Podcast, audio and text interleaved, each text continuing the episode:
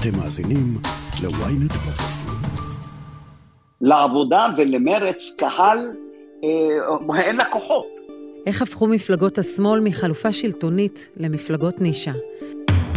אני שרון קידון, וזאת הכותרת. אנחנו כאן להתחייב שוב, בפעם המי יודע כמה בשנה האחרונה, שאנחנו חוזרות וחוזרים לפעול בדרך יצחק רבין, עם שוויון לכל האזרחיות והאזרחים, עם חברה צודקת ועם ביטחון אמיתי ומלא. אם לא יקרה משהו חריג, מחר ככל הנראה יבחרו חברי מפלגת העבודה את ראשת המפלגה שלהם. מרב מיכאלי מגיעה לבחירות הללו כמי שהקימה לתחייה את המפלגה שגרדה את אחוז החסימה לפני בחירות 2021.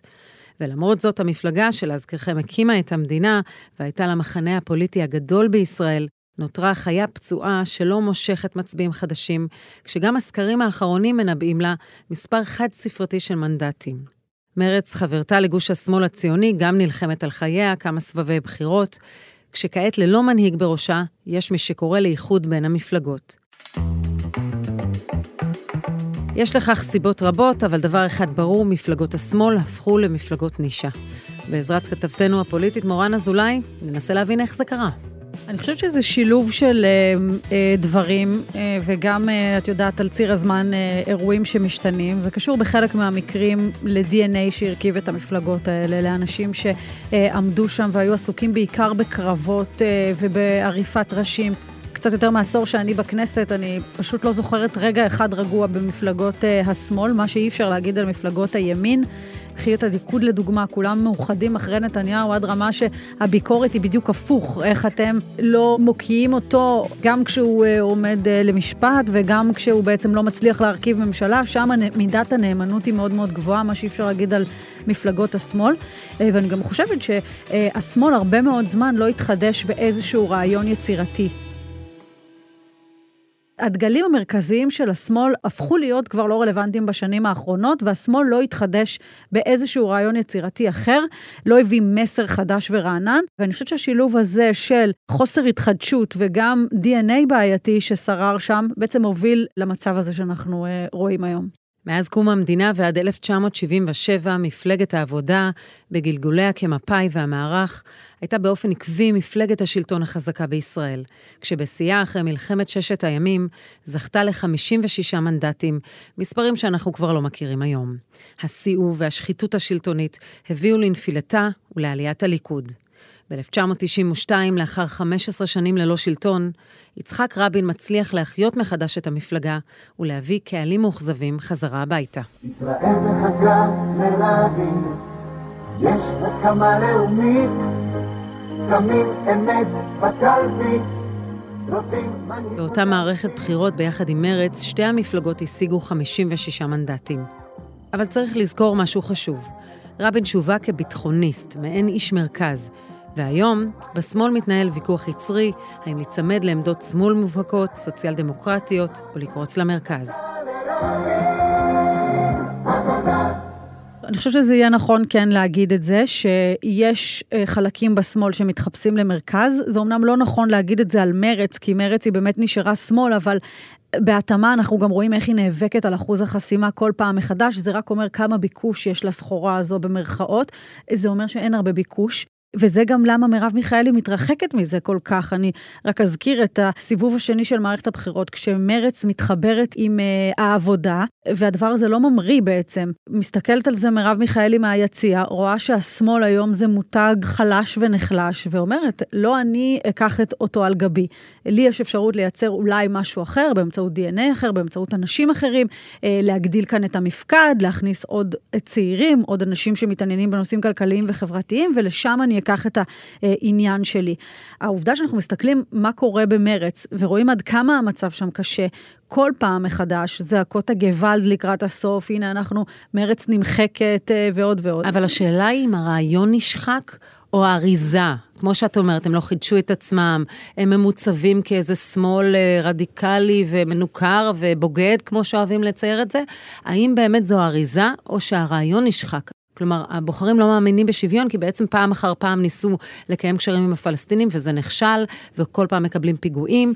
והנושא החברתי, הנושא של שוויון חברתי, הוא כנראה לא מעניין. אולי כועסים על מחירי חלב ועל לחם, ואולי רוצים איזשהו יותר שוויון הזדמנויות, אבל לא מוכנים לצאת לרחובות בשביל זה. אני חושבת שזה שילוב של השניים, גם של uh, האריזה וגם הרעיון uh, שנשחק, משום שכל uh, אזרח ישראלי שקם היום בבוקר, הדבר האחרון שמעניין אותו כרגע זה המשא ומתן עם הפלסטינים. פלסטינים או מדינה פלסטינית, גם די ברור שאין עם מי לדבר כרגע בצד השני כבר הרבה מאוד זמן, וזה גם אומרים אה, האנשים, אה, אה, את יודעת, הכי מזוהים במפה הפוליטית עם הרעיון הזה, כבר זנחו אותו כי מבינים שאין עם מי לדבר. אז קודם כל הרעיון נשחק ולא בא רעיון אחר חדש במקומו.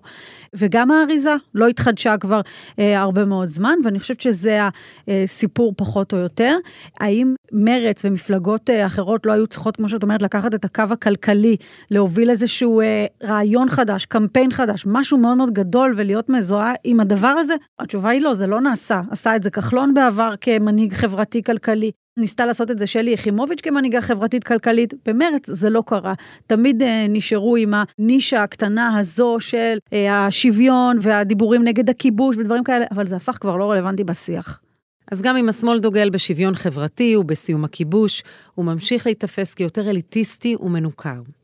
כשמנהיגי המפלגות מרב מיכאלי, ניצן הורוביץ ותמר זנדברג, כולם גרים זה לצד זה ברחובות סמוכים במרכז תל אביב, לא פלא שהם מכונים המפלגות של מדינת תל אביב. רוצה לומר שכשזה לא אותנטי וזה לא אמיתי, ואין באמת נציגי הפריפריה, הרחוקה אגב, אה, ואין אה, אה, מזרחים, ושילוב של, באמת, של כל החברה הישראלית, אז אתה בעצם נשאר ככה באותה נישה קטנה, באותו... ו, ואני כן רוצה להגיד משהו לזכותם, כי כל מי שמסקר את מרץ בכנסת ומכיר את חברי הכנסת, מדובר בחברי הכנסת האיכותיים ביותר במשכן. באמת אני אומרת, אנשים שליבם במקום הנכון לטובת האג'נדה שלהם, הם מאמינים במשהו, הם לא מזגזגים, הם בדרך כלל אנשים גם מאוד uh, ערכיים. איכשהו זה לא פורץ החוצה את המשכן, uh, העבודה בוועדות, ההישגים גם כשהם קיימים, זה לא פורץ החוצה. אז יש כאן גם בעיה, אחרי שאמרנו את האריזה והרעיון, יש כאן גם בעיה במיתוג, או גם בעיה בתיווך של הדברים. הודעתה של תמר זנדברג בסוף השבוע כי לא תתמודד על מקום ברשימת מרץ, הגיע שבוע אחרי החלטתו של יושב ראש המפלגה ניצן הורוביץ לא להתמודד על ראשות המפלגה. אחרי יותר משלוש שנים כיו"ר מרץ, בהן הובלתי את המפלגה בשלוש מערכות בחירות, וגם הכנסתי אותה לממשלת השינוי עם הרבה הישגים, החלטתי לא להתמודד הפעם על ראשות מרץ.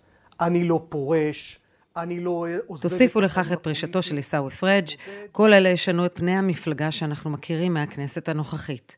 הקריאות לזהבה גלאון לשוב להנהגה ממחישות את הלחץ של תומכיה מפני היעלמותה. ואני חושבת שמרץ בדיוק היום נמצאת בצומת ששם, את יודעת, זה אה, מצריך ניעור כללי ממש מהיסוד, או פשוט שמישהו יכבה את האור, זה פחות או יותר המצב.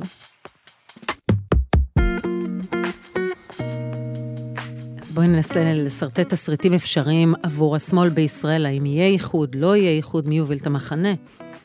אז זו באמת שאלה מעניינת, כי מצד אחד אנחנו מנתחים את מצבו הגרוע של השמאל, ומצד שני, עבור השמאל הייתה פה נקודת אור בשנה האחרונה, לראשונה אחרי הרבה שנים של הליכה במדבר האופוזיציוני, פתאום סביב שולחן, המ... ישיבה סביב שולחן הממשלה, פתאום תיק הבריאות הולך ליושב ראש מרץ, פתאום אה, דברים קורים, פיתוח הנגב והגליל הולך למרץ, אה, והגנת הסביבה, ודברים שמזוהים באמת עם אה, ליבת האג'נדה שלהם. אז משהו טוב בכל זאת כן קרה למפלגה הזו, אבל אז היה שיבוש בדמותה של חברת הכנסת רינאוי זועבי, היה שיבוש אה, באירועים של אי אפשר היה לחבר את השורות ודברים מהסוג הזה, אבל אני חושבת שיש כן קהל שלמרות שנפגע ממה שקרה כאן עם ההתנהלות של מרץ וחוסר היכולת באמת לצופף שם את השורות, אמונה שאולי בכל זאת זה יכול לקרות, שאולי באמת כן אפשר לחזור לשלטון.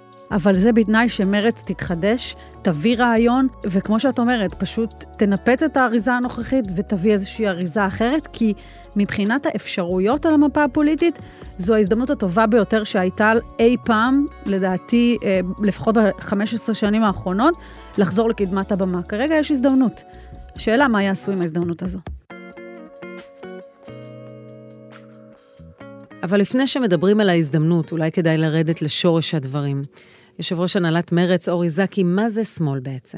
שמאל זו תפיסה פוליטית, שבגדול אה, הייתי אומר שהמילה הכי חשובה בה זה שוויון. כלומר, אה, שבני האדם נולדו שווים, וזה בא לידי ביטוי ב- בכל תחום של החיים, בין אם אה, מדובר בתחום החברתי, כלומר השאיפה, לא שכמובן שלכולם יהיה אותם משאבים, אבל שלכולם יהיה את אותן הזדמנויות, ושתהיה רשת ביטחון לאנשים, כי אנשים נולדו שווים ומגיע להם כבוד. אה, ובהקשר הספציפי הישראלי, זה אומר קודם כל שהגם, אה, אם אנחנו נכניס את האלמנט הציוני, כן, שמאל ציוני, אז זה אומר קודם כל שוויון לאזרחי המדינה שאינם יהודים. וזה גם אומר שהשלטון הצבאי על העם הפלסטיני בשטחים שנכבשו ביהודה ושומרון, שנמשך כבר למעלה מ-50 שנה, הוא פוגע עמוקות בעקרון השוויון. מדוע ההגדרה שמאלן, אחרי שתיארת לי כל כך יפה את השמאל, השמאל הציוני שמלווה את הקמת המדינה עד ימים אלה, מדוע שמאלן? זו מילה שהפכה להיות מילת גנאי. זה לא קרה באורך מקרי. אני חושב שזו תוצאה של מהלך מחושב, קר ונבזי. בעיקר, אגב, יש לזה אדם אחד ספציפי שמאוד מאוד אה, חידד את הדבר הזה, שזה בנימין נתניהו. שאנחנו רואים את האבסורדיות לפעמים היום, כל אחד שלא איתו, הוא כבר מכנה אותו שמאל, כאילו שזה דבר שלילי, אבל הוא הפך את זה ביכולת הרטורית המאוד מאוד גבוהה שלו ובכריזמה המאוד גדולה שלו על חלקים לא מעטים בציבוריות הישראלית. אני חושב שהוא הפך את זה למילת גנאי. מעבר לזה, הבסיס לזה היא שבשמאל יש משהו שהוא, כשאתה אומר, אני רוצה לדאוג גם לציבור שהוא לא בשבט שלי, כאילו. זה משהו שהוא לא אינטואיטיבי. כלומר, על הבסיס הזה, אה, אני חושב שנתניהו הוביל אה, אה, מהלך מאוד חמור של הסתה כנגד תפיסת העולם הזאת. זה חבל, כי אם את מסתכלת אפילו נביאי ישראל, או דברים כאלה, יכול להיות שהיום היינו מכנים אותם אנשי שמאל. האם אפשר להציל את השמאל, ומה יקרה ביום שאחרי נתניהו? הודעה קצרה, ומיד נמשיך עם הכותרת. שלום, כאן עופר שלח. במדינה שבה יש בחירות כל שנה, במקרה הטוב, ופרשה חדשה בכל שעתיים, מישהו צריך לדבר על מה שחשוב לנו, האזרחים. בכל פרק של האמת היא, אנחנו נשוחח עם דמות בחירה אחרת על סדר היום העתידי שלנו כאן בישראל. שזו דרכי להגיד לכם שנדבר על כל מה שחשוב שהפוליטיקה תעשה בשבילנו, אבל היא לא תמיד עושה, לא ברור אם היא יכולה לעשות. אז תעקבו אחרי העונה החדשה של האמת היא בוויינט, ספוטיפיי או באפליקציית הפודקאסטים שלכם. תבואו, יהיה מעניין. האמת היא, עם עופר שלח. עם עופר שלח.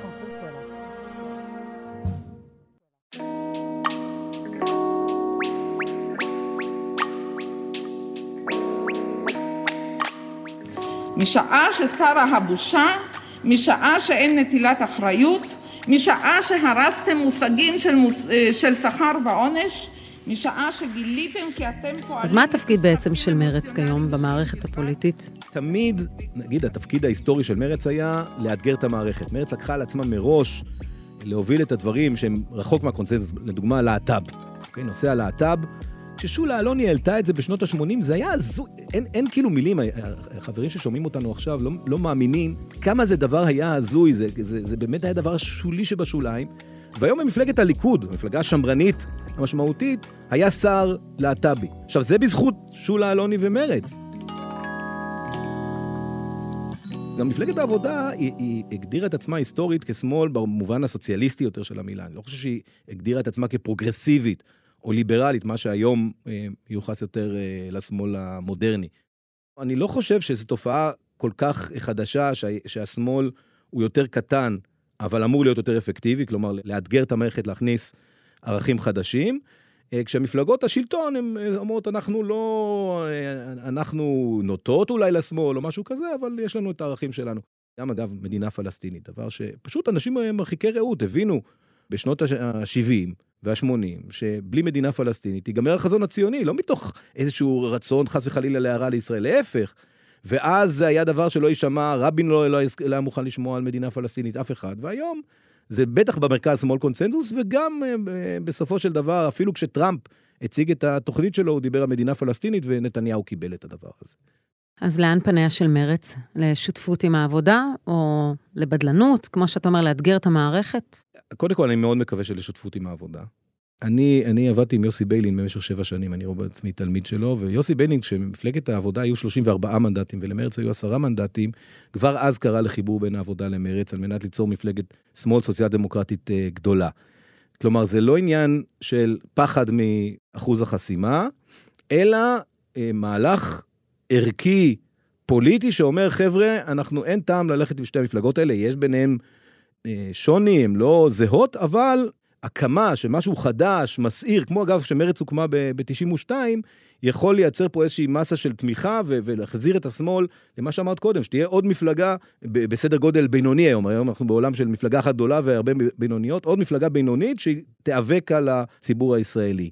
אני חושב שוואנס נתניהו יצא כפקטור מהמשוואה, נחזור בלית ברירה לנושאים האמיתיים שהם הקיומיים, יותר מאיראן, יותר מכל דבר אחר, שזה הנושא הפלסטיני, כמו שאמרתי קודם, אנחנו מדינת לאום יהודית, ככה קמנו, ויש פה משהו שהוא מאיים על קיומה ככזאת, או כדמוקרטיה. הציונות זה מדינת הלאום היהודית הדמוקרטית. אם אתה מוציא אחד מהרגליים האלה, כל הפרויקט נופל. אורי זקי, תודה רבה. תודה רבה לך, שרון. וממרץ לאחות הגדולה מפלגת העבודה. איתן כבל, לשעבר חבר כנסת מטעם המפלגה, איפה נמצאת היום מפלגת העבודה? מצד אחד זאת לא מפלגת שלטון, ומהצד השני בכל זאת נרשמה התעוררות תחת הנהגתה של מיכאלי. מה שבטוח זאת כבר לא מפלגת העבודה שאני הצטרפתי אליה לפני למעלה מ-40 שנה, שההורים שלי אה, היו חברים בה.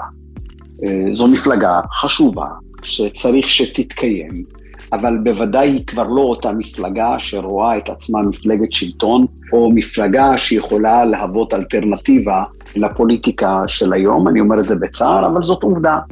רוב מצביעי העבודה היום הם בעיקר מה שנקרא חדרה, גדרה, תל אביבים, חבר'ה צעירים, שזה יפה אה, מאוד, אבל בפירוש היא מפלגת שמאל לכל דבר ועניין. עם אילו ערכים היא מזוהה? אם בעבר היו ערכים סוציאליסטיים, סוציאל דמוקרטיים, וכמובן ערכי שלום, עד כמה היום דוחפים את הערכים האלה?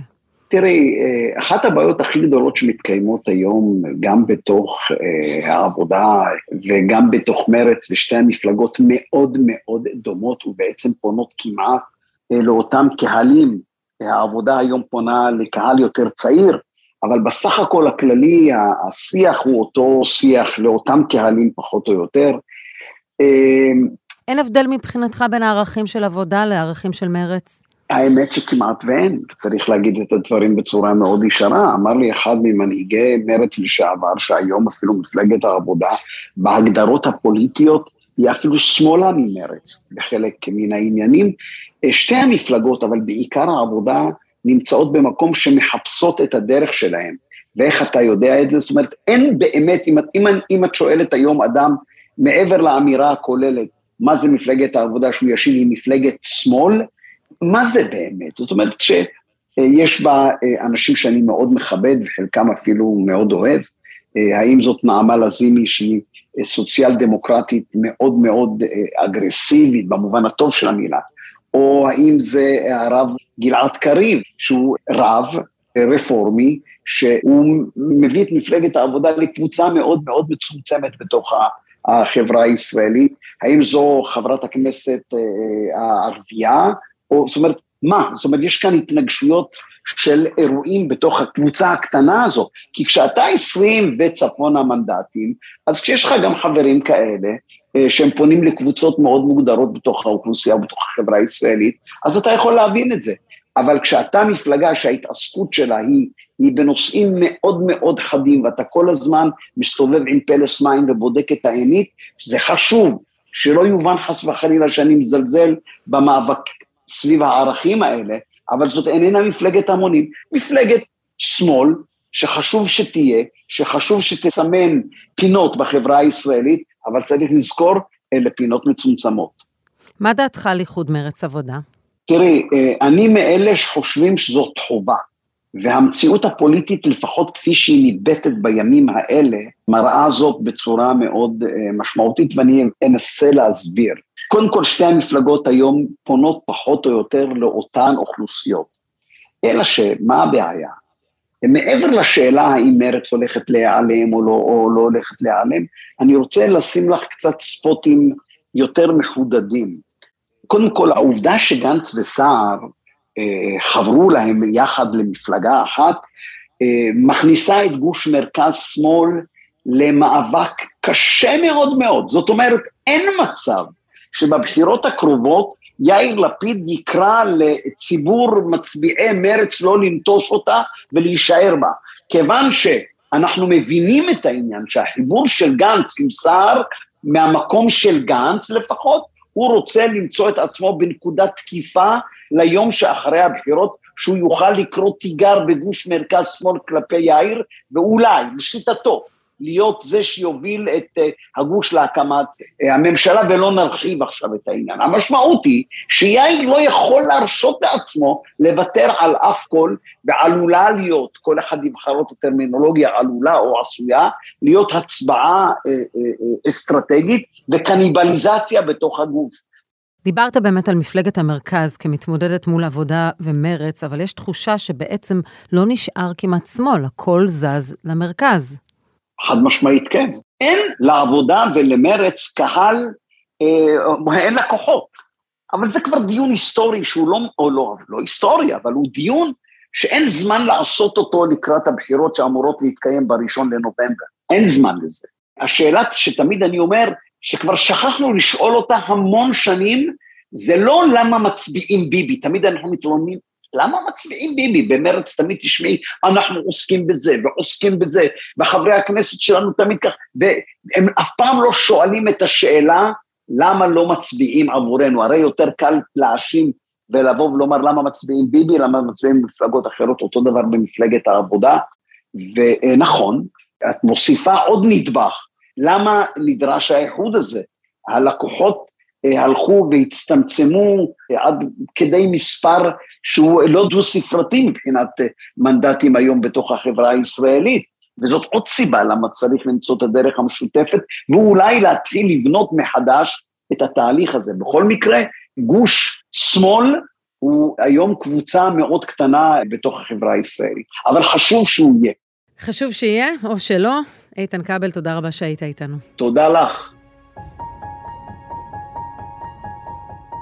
אני מאוד מאוד מאוד שמחה להיות כאן אה, כיושבת ראש מפלגת העבודה, משום שמפלגת העבודה המתחדשת אומרת במילים המפורשות ביותר שהיא חוזרת הביתה לעצמה וקוראת לכן ולכם לחזור הביתה. אז מחר כאמור תיבחר ככל הנראה בפעם השנייה ברציפות לראשות המפלגה מרב מיכאלי, משהו די נדיר במחוזות המפלגה שרגילה לעריפת ראשים, ומיכאלי היא מובילה קו שמתנגד לחיבור עם מרץ.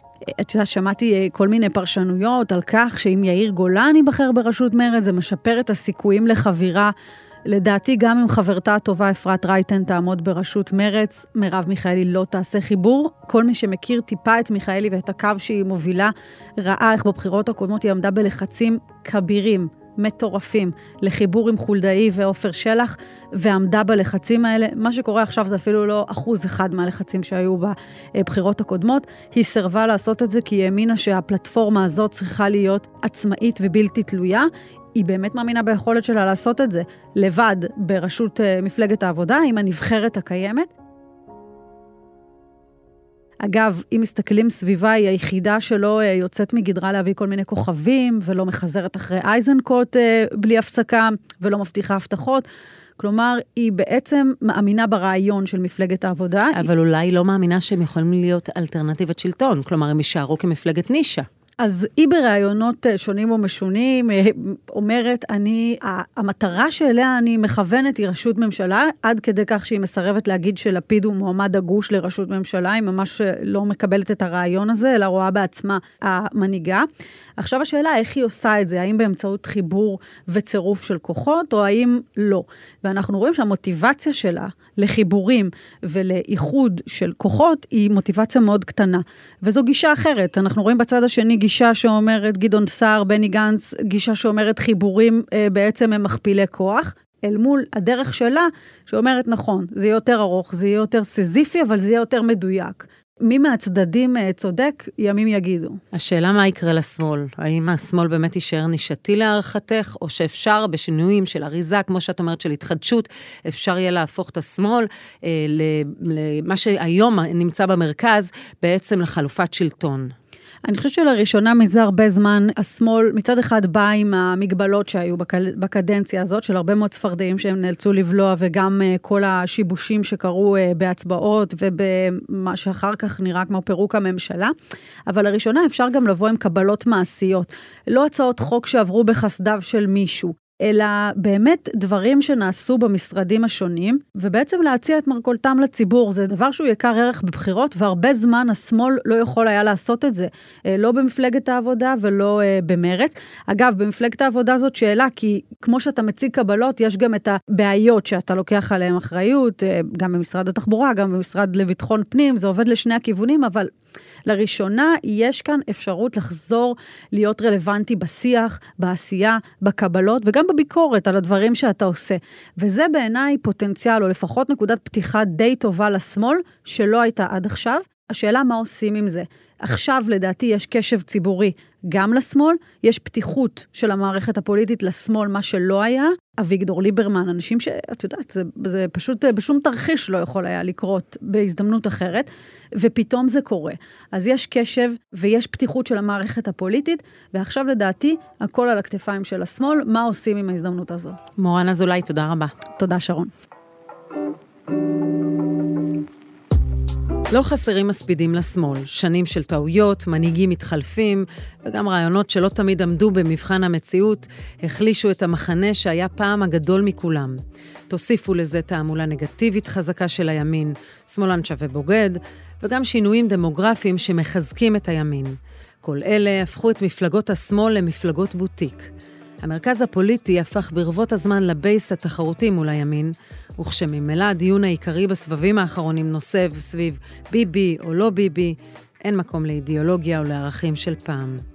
למרות זאת, דווקא הממשלה האחרונה סיפקה למפלגות השמאל הזדמנות להשפיע מבפנים, ועל ידי כך להיות שוב רלוונטיות. אם הן ישכילו להשתמש בהישגים שלהן, לגוון את הרשימות ולא לטשטש את האידיאולוגיה כפי שעושים במרכז, ייתכן שיצליחו לקנות שוב את ליבם של הבוחרים. עד כאן הכותרת להפעם. אתם מוזמנים לעקוב אחרינו בוויינט, או איפה שאתם שומעים את הפודקאסטים שלכם, אם זה קורה באפל או בספוטיפיי, אתם מוזמנים גם לדרג אותנו ולהאזין לפרק נוסף שלנו על מערכת הבחירות. חפשו את הפרק מאחורי דפי המסרים. דברו איתי בקבוצת הפייסבוק, פודקאסט להמונים, או אצלי בטוויטר, אני עונה, וכמובן אל תשכחו לשלוח את הפרק לחברה שעדיין לא שמעה את הכותרת של היום. עורך הפודקאסטים הוא רון טוביה, תחקיר והפקה טס גדות, עריכה וארכיון עם גיא סלם, על הסאונד עמית זק ועמרי יואב. אני שרון קידון, ניפגש בפעם הבאה.